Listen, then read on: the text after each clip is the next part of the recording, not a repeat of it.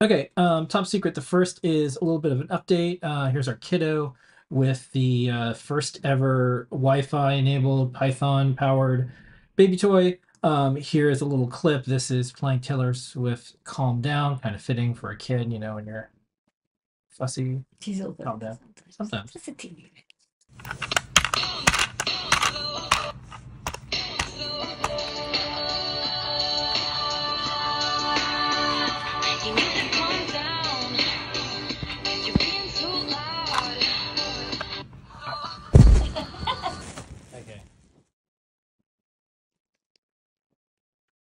So that was the board, um, and we mentioned that earlier.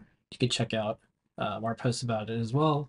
Uh, we'll probably have it in the store pretty soon. And then we're gonna play uh, a couple videos. One is um, testing of one of our new products, and the other one is the new um, Arduino that just came out. And then we'll uh, talk about an upcoming thing that Ladyada was just working on.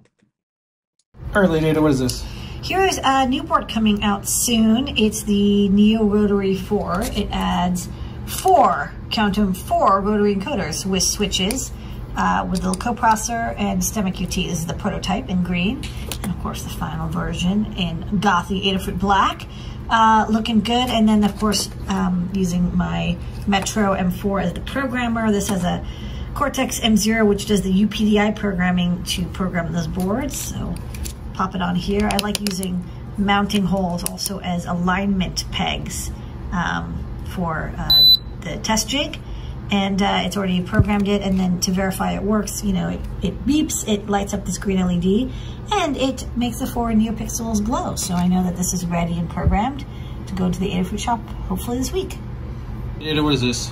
We just got one of these new Arduino Uno R4 Wi-Fi boards, and uh, in addition to some cool LEDs and of course Wi-Fi via an ESP, there's also a Qwiic port, uh, which is also compatible with our STEMMA QT boards. Ooh, which means you can plug and play boards. This would be great for IoT because you've got the Wi-Fi, this powerful chip, um, you know, an ARM core inside, and then you know you want to add, say, a temperature and humidity sensor, an OLED. Uh, you just plug and play it right in, uh, no soldering required.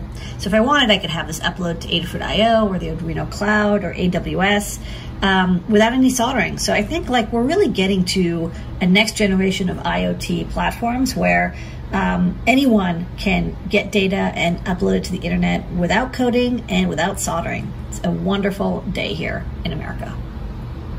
Okay, and then uh, I'll be posting this up later, but this is something you're working on now. Um, yeah, so this is, you know, an ancient, ancient board. This is like from like early 2020 um, that I designed a board for the ICN 6211, which is a, a DSI slash uh, MIPI um, one or two lane to uh, TTL TFT converter chip, and it's you know fairly inexpensive, but it was totally unavailable for quite a bit, or it was hard to get, and so I was. Uh, I kind of just didn't want to work on this anymore, so I put it aside. But um, the chip's available again, so you can see like This is something else you sent me. this is the commit history where you can see it's like I worked on it mid 2020 and then Yeah. you know gave up for three years. But uh, there's nothing more fun than spring cleaning on an old board, so I'm going to um, uh, bring this back to life. So this is the dev kit. So we have A, and then once I get it going, I'll probably uh, clean it up and make it a little bit more elegant. All right, that's top secret week.